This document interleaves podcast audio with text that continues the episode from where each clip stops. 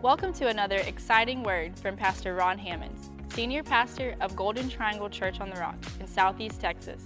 We're so glad you're joining us. For more information about Golden Triangle Church on the Rock Ministries, visit our website, cotr.com. Enjoy the word.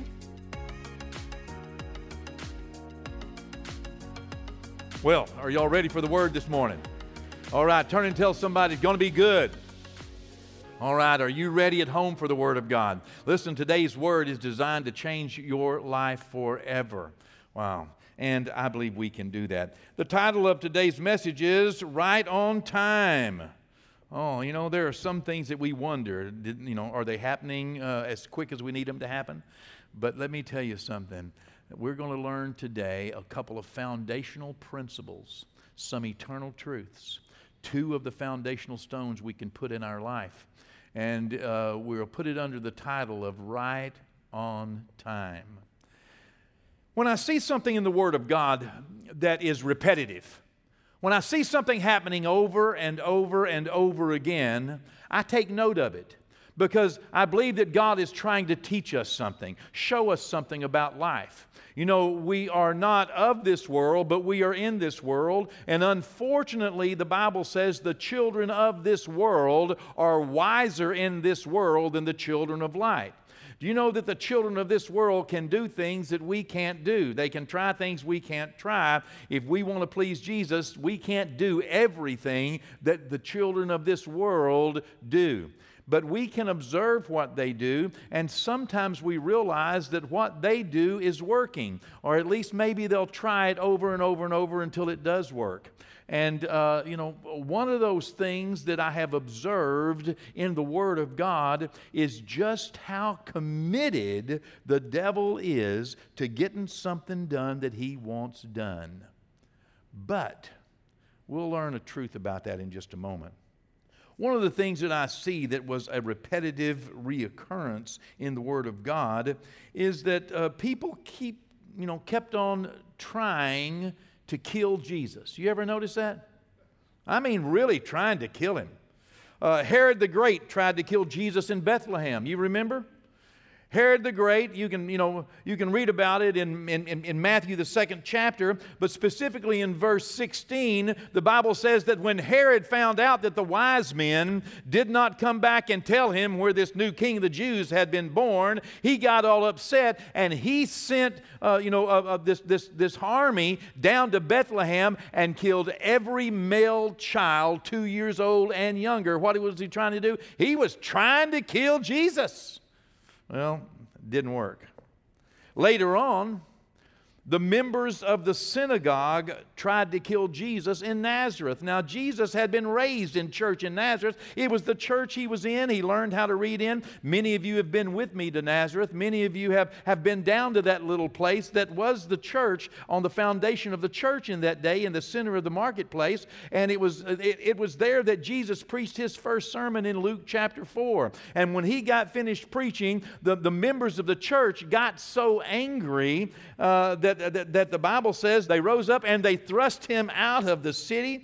They took him down to the brow of the hill on which the city was built, and they had plans on throwing him off the cliff. Now, that's what you did. You threw people off of a high place, and when they hit the ground, you threw stones at them. That's the way that they executed people. That's what they were going to do to Jesus. But verse 30 says, "Then passing through the midst of them, he went his way."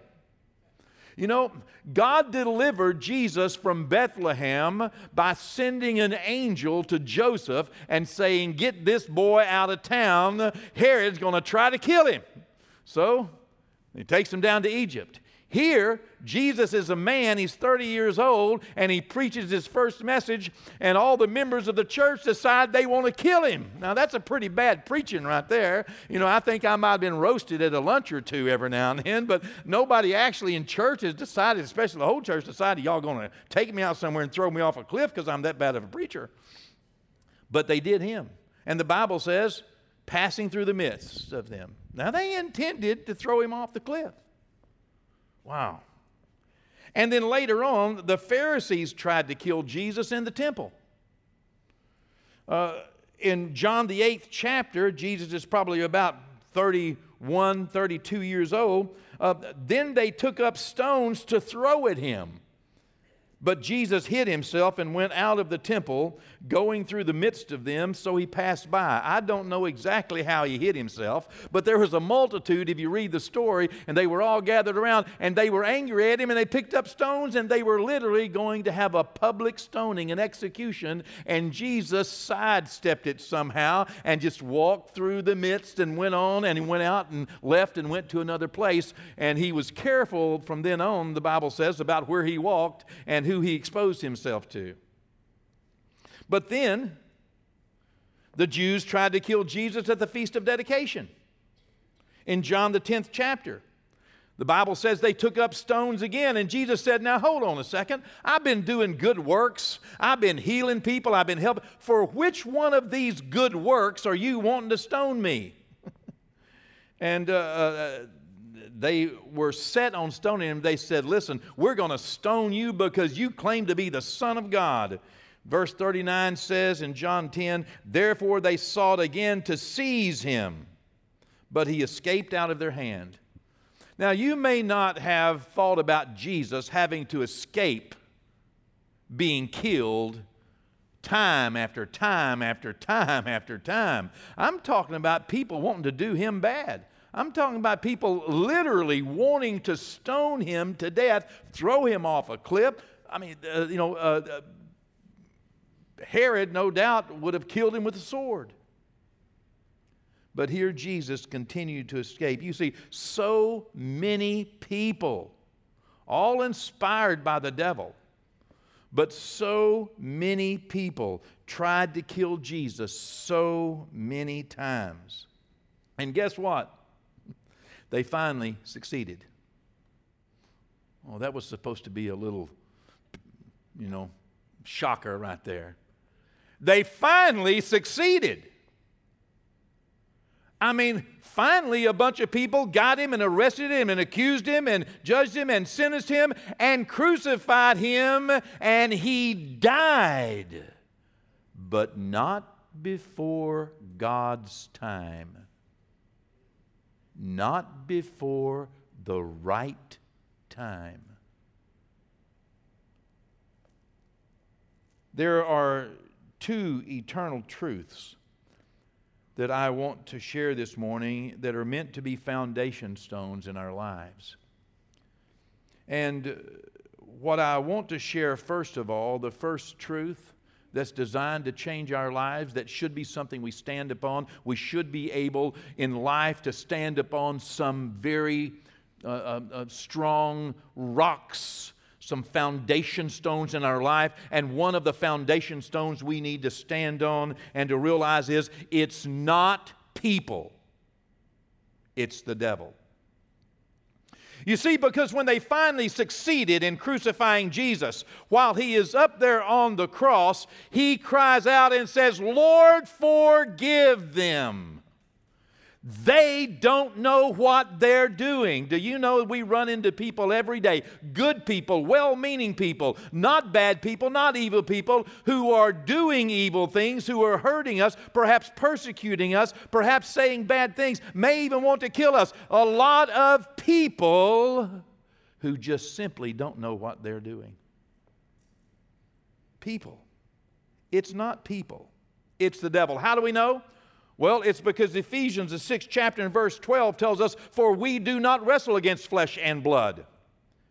Now, I'm not saying everybody's nice and everybody's kind. There are some evil and wicked people in this world. And I know two or three of you have met some of those people, okay? And I hope that you don't in your future. But the perspective that God told us to have is to realize that us fighting against people is not our strongest suit. It's not our best suit. It's not our greatest advantage. For we do not wrestle against flesh and blood, but against principalities and powers and against rulers of the darkness of this world, against spiritual hosts of wickedness in heavenly places. That's why the Bible tells us in 1 Peter, in the 5th chapter, in verse 8, that we need to be sober, we need to be vigilant, because our adversary, the devil is the one. If we can stop the devil, then we can often stop the evil in its tracks. Our adversary, the devil, like a roaring lion, he walks about, he's seeking whom he may devour. Resist him, the Bible says. Resist him steadfast in the faith. Faith is something that we have, that we hold on to. Faith is a consciousness in our life. Faith is something that we hold on to. It's what we believe. Resist him steadfast because there's something you're holding on to in your life. There's something bigger than the problem you're facing. There's something more powerful than the situation you're in. There's something you're needing to hold on to so that you can resist him steadfast in the faith. And also realizing that the same thing are going on, similar things, similar sufferings are going on and being experienced by your brotherhood who are in the world. Listen, everybody's going through something. What makes your problem big? It's your problem. If you took your problem and someone else's problem on a world scale, yours might be bigger than theirs or theirs might be bigger than yours. But what makes your problem big is that it's your problem. And when you have a problem, it's a big problem, and you want your problem fixed. And when you're facing a problem, we need to realize that if it is coming to us to kill and steal and destroy, if it is coming to us to rob us and of joy and peace and life and the goodness of God, then it is motivated, inspired by the devil. And if we can aim at the devil, let me tell you, if your worst enemies get born again and filled with the Holy Spirit, guess what? They're going to stop being your enemies. But as long as the devil blinds them, and as long as sin and corruption has its free course in their lives, and as long as they live deceived, they're going to have the potential to rob you of joy and peace and goodness and hope, love, and all of the things that God would love for us to have in our lives. 2 Corinthians, the 10th chapter, tells us that the weapons of our warfare are not carnal, but they are mighty through God to the pulling down of strongholds. They are not carnal. Oh, we want them. You know, I have some carnal weapons in my life. You know, we all do. We all have that flesh on the inside of us that wants to jump back. Slap me, I slap you back. You know, slap me, I'll slap you back twice. You know, I mean, and I'm not suggesting that we be without defense in life. I'm not suggesting that we don't move ourselves like Jesus did out of harm's way. You know, Jesus said, I could call 10,000 angels, and I have a feeling he wanted to a time or two. You know, but it wasn't the right time for that to happen. And so when it became the right time, he just said, okay, God, your will, not my will. You see, our weapons are not carnal, but they are mighty through God to the pulling down of strongholds. Where are these weapons aimed at? These weapons are aimed at us. Our weapons, our spiritual weapons, are aimed at the strongholds in our minds. What we think, what we feel, what we want. You see, because we think what we think, we feel what we feel, and we want what we want because we believe what we believe. And if we're not watchful, we can get into the place where we believe that God is not doing it quick enough. He's not doing it mean enough. He's not doing it strong enough. He's not doing it right enough. He needs to do it now, right now, right now. Why didn't he do it? What's wrong with him? I'll take care of it myself. The strongholds are what we think and what we feel and what we want. But the Bible says the weapons of our warfare, they are not carnal, but they're mighty through God to the pulling down of these strongholds as we cast down the arguments that we're making in our own minds. And we're bringing every high thing that exalts itself against the knowledge of God. We're bringing every thought into captivity to the obedience of Christ. I'm making my mind line up with what God says. What did God say? Love your enemies. Oh, my goodness. Pray for those who persecute you, who despitefully use you. Ooh, that's a spiritual thing. I don't know that I'm that spiritual. Okay? It's pretty easy to hate your enemies. That's what our carnal nature is like. That's what our human nature says. Our human nature says, do not feed your enemies. My spiritual nature says, if your enemies hunger, feed them.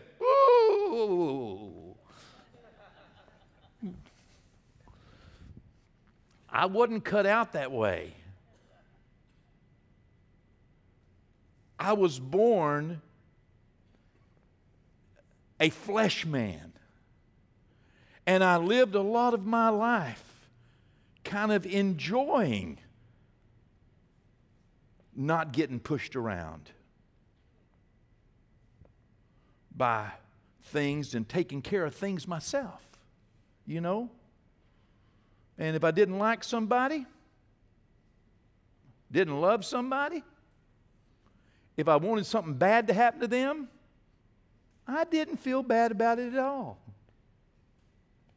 If I wanted something to stop, wanted to stop right now, I would do what I could to make it happen with my carnal weapons. That's the way most people live. But that's not the way that God expects His born-again children. He expects us to overcome that carnal nature. In a little bit, I'll tell you how to do it, but I don't want to leave you in a lurch here, because I realize that God would not have said this much about it if it had not have been this important. That we need to realize that our minds, what we think, what we feel, what we want, if we're not watchful, we can talk ourselves into just being carnal, like everybody else. But we need to realize the devil cannot do anything unless he can find at least one person to work with him. You know, that's why we're supposed to pray for our enemies. Most people, most of the people that do us wrong, most of them are okay. They're just deceived. They think they're doing us right. The Bible says that the day will come, the time will come, when people who kill you would think they're doing God a service. You know, some people are really that deceived. There are some people that are so deceived that they have no idea they're being used by the devil. And yet there are other people that know exactly what they're doing, and they know they're wrong, and yet they want to keep it up. But still in the end, the Bible tells us it's not people. It's not flesh and blood. And we can't fix it with a carnal weapon. It's the devil. And we're called to resist the roar of the lion in our minds, and rather to hold on steadfast in faith to what God has said. Well, there's one foundation. The foundation and the fact and the truth that our greatest trouble is not people. It's the devil. It's just manifesting through people working with the devil. And the only way we can change that is by our spiritual weapons. You can't get somebody in a headlock and make them get saved. Okay? I've tried. It don't work. Okay? I tried to get my wife saved. I tell you what, we needed counseling, because every time I'd get her in a headlock, she'd bite me right here. Told her, you're not supposed to be, hey. Okay. All right. Number two, nothing happens before it's time. That's a foundation we need to stand on, to realize that nothing happens before it's time. There is a time for everything. You see, God who ordered the universe, God who established the galaxies, who brought the world into existence, Almighty God has a time and a purpose for everything. In fact, you could pull out your phones and you could tell me what time the sun is going to rise tomorrow, what time it's going to set. Time. Do you know the word time is mentioned 700 times in the Authorized King James Version of the Bible? Time. The first 5 times the word time is mentioned, it talks about an appointed time, a set time, the right time. It is the time of life. There are times. In fact, Ecclesiastes chapter 3 and verse 1 says, "To everything there is a season, a time for every purpose under heaven."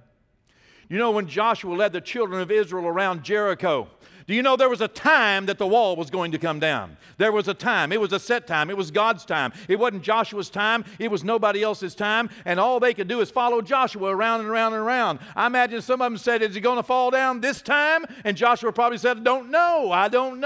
I just got to keep walking. We got to keep walking till it falls down. And they walked around 7 days. And then on the 7th day, it didn't fall on the 5th time. Didn't fall on the 6th time. There was a time it was going to fall. And everybody was there. Whenever they got there, it fell in its right time. God has a time for everything. Galatians 4:4 says that in the fullness of time, God sent his son. God didn't just happen whenever Joseph decided that he was going to, ask Mary to marry him. Okay, now I got everything set up. Now I'll send the angel to Mary. No, it didn't happen whenever Mary just decided. It happened in God's time, in the fullness of time. Romans 5:6 says that in due time Christ died for the ungodly. It was on a certain day, at a certain time, at a certain year, a certain hour, a certain minute. Romans 13:11 says it is high time that we awake out of our sleep. 1 Corinthians 4:5 says, do not judge anything before the time. There is a time already set aside for things to be judged. 2 Corinthians 6:2 declares that now is the accepted time. This is the only thing that may not have exactly a right time, that it's always the right time. It is an accepted time. Now is the time of salvation. Today, now, he said, it's always time to get saved. Now is the accepted time. 2 Timothy 4:6, Paul says, my departure, the time of my departure is at hand. Earlier he said, I'd like to go, but it's not time.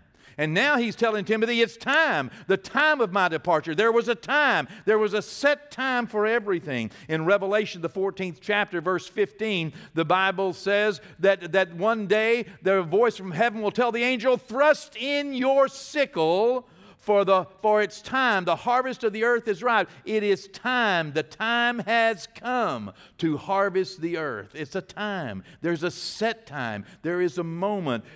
God created the universe. God set everything in order, and there is a time. In fact, nothing happens without God's notice or before God's time.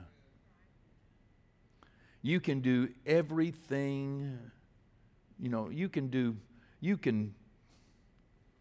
can do everything right, but until God gets ready and it's his time, it's not going to happen. That's the way it works. And we can remove a lot of frustration, aggravation, irritation, and fussing and fighting in our life if we will accept God's timing.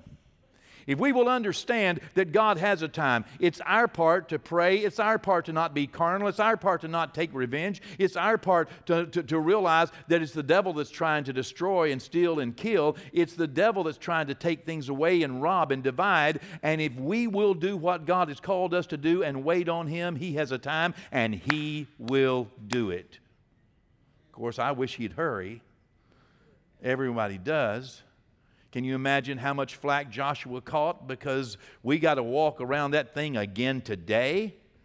How many times? Yeah. Well, nothing happens without God's notice or before God's time. And believe me when I tell you that God is watching. God is watching over you. He's watching over every second of your life. He knows and is easily touched with the feelings of your infirmities. He's not going to fail you. He's not going to forsake you. Almighty God is not going to leave you out of the equation. We must trust God. And that's what it comes down to, is that we resist the devil's temptation to run because of his roar. We resist the devil's temptation to believe his narrative. We resist the devil's temptation to take vengeance because God's not moving as quick as we want him to move. God's not doing what we want him to do when we want him to do it. We must resist the devil steadfast in the faith because we believe something. What do we believe? We believe God. Therefore, we have to cast down our imaginations. We have to bring our thoughts into captivity to Christ, so that we can pull down the strongholds and resist the devil from causing us to take matters into our own hands. There are things in life that you just cannot control. A few times in life I have wanted to quit. Have you ever wanted to quit? Every one of you probably have. Just wanted to quit. I've wanted to quit a few times. But then whenever I actually look at the situation, what is it that I would quit? I mean, Who do you turn in your resignation to for life? What am I going to do? I don't know. What does that mean? Do I stop eating? Do I stop going to the bathroom? What do you quit? Who? It's the devil that would want to bring us to the point to where we thought that God didn't care or God wouldn't move or we've been doing this so long he must have forgotten. But that's not the truth. These two foundation stones are critical. Number one, we must remember that it is the devil. It's not people. Because if we start fighting against people, we might move some people, but we aren't going to change the world. It's not people, it's the devil. Number two, there is a right time, and nothing happens without God's notice or before God's time. So what do we do with these two things in mind? Do we just sit back and let things happen? What in the world are we called to do? Well, I'm glad you asked that question because Jesus didn't leave us right there. If you'll look in the book of Acts, the first chapter, let me tell you what's going on here as we bring a conclusion to what we can do in the midst of a moment whenever things aren't happening the way we want them to happen, when we want them to happen. Right now, whenever we need something to change, we feel as though that we might be drowning. We feel as though that we might be losing. We feel as though that we might be in jeopardy of even losing our own lives. What in the world do we do in the interim period before God decides it's time? Well, there was a moment whenever Jesus had been resurrected and he had spent time with his disciples and he's ready now to ascend into the heavens. And he's ready now to go and sit down on his throne and superintend what is going on earth. And the disciples meet with him up on the Mount of Olives, and the disciples have a question. And they're asking him, this is recorded as basically the last instructions that Jesus is giving. And in Acts, the first chapter in verse 6, therefore, the disciples said, when they had come together, they asked Jesus, saying, Lord, will you at this time restore the kingdom to Israel? Will you at this time? It's time, Jesus, okay? You were crucified, and we've been listening to you for a long time now, but, we're still in jeopardy of being arrested for believing you're Messiah. We're still in jeopardy. We could get crucified. You don't understand. Life is dangerous for us, and we need you. Are you at this time going to put down the Roman rule and put down the religious order? Are you going to establish? Is this the time whenever you're going to deliver us and set up your kingdom? And Jesus said to them, verse 7, it is not for you to know. Oh, my goodness, that's not what I want to hear. It's not for you to know. Wait a second. Are you trying to tell me that it's not for me to know when Jesus is going to deliver me, when God's going to do this work that I've asked him to do, whenever, these injustices that I'm facing are going to be dealt with? I'm not to know the time. That's what he said. It is not for you to know the times or seasons which the Father has put in his own authority. You don't know when. You're not going to know when. But, let me tell you what. You don't know when God is going to deliver you from your worst nightmare. But, you shall receive power. That word is ability. It's a Greek word, dunamis, that means miracle, working, strength, might, force, or ability. You shall receive an ability when the Holy Spirit has come upon you, and you shall be martyrs unto me, witnesses. That's where we get, it's a Greek word where we get the word martyr from. Now, what does the word martyr mean? Most of us think about a martyr as being dead, but it is. But he's not talking about you dying for Jesus. He's talking about you dying to the world and living for Jesus. In fact, Galatians, the second chapter, verse 20 says, I am crucified with Christ. Nevertheless, I live. Yet not I live, but Christ lives in me. And the life that I now live, I live by the faith of the Son of God who loved me and gave himself for me. Colossians 3:1-3 says, "If you then be risen with Christ, seek those things which are above, where Christ sits at the right hand of God. Set your affections on things above and not on things below, because you are dead." And that's what he's talking about. And your life is hidden with Christ in God. He's talking about the fact that we died. We were crucified with Christ, and we are dead to this world. That's why living as though you are dead to the world and alive to Christ. Living as though you belong to Him. You shall receive power when the Holy Spirit has come upon you, and you shall be a living witness that has died to this world. To me, everywhere you go, and Jerusalem at home, and everywhere you go, even in foreign countries. What is he saying?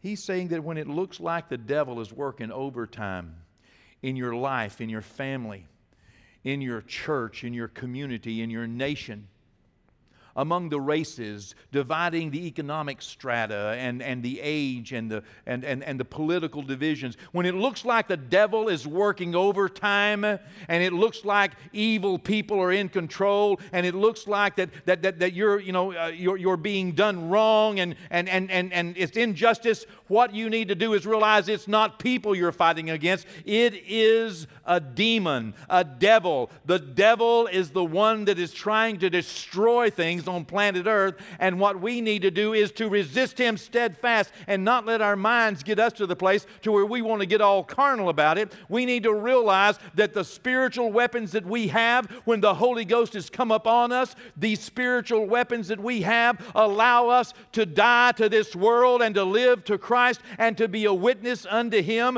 because He's given us this ability to shine in the midst of this darkness.